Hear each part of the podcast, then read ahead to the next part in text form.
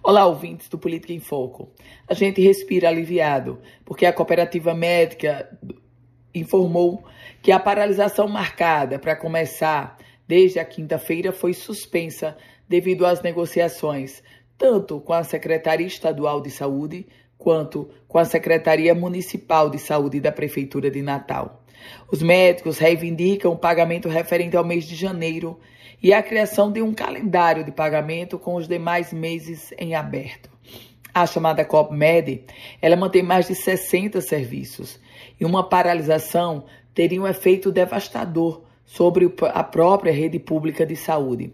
Mas há um detalhe: foi feita ameaça, tanto o governo do estado quanto a prefeitura de Natal sentaram na mesa de negociação mas precisa agora efetivamente é, avançar nessa negociação e pagar tanto o governo quanto a prefeitura o que deve para a cooperativa médica do Rio Grande do Norte.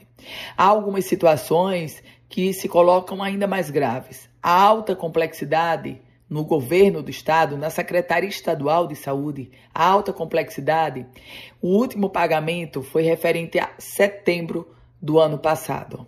Recentemente, inclusive em entrevista a mim, o secretário estadual da Fazenda, Carlos Eduardo Xavier, ele disse que a venda da folha, é, vai, o Estado vai embolsar aí 340 milhões de reais, vai servir para a recomposição das finanças. E precisa mesmo, porque não há como os serviços públicos essenciais, como a saúde, se manter com uma, um débito, com uma dívida tão gigante com os prestadores de serviço. Eu volto com outras informações aqui no Política em Foco com Ana Ruth Dantas.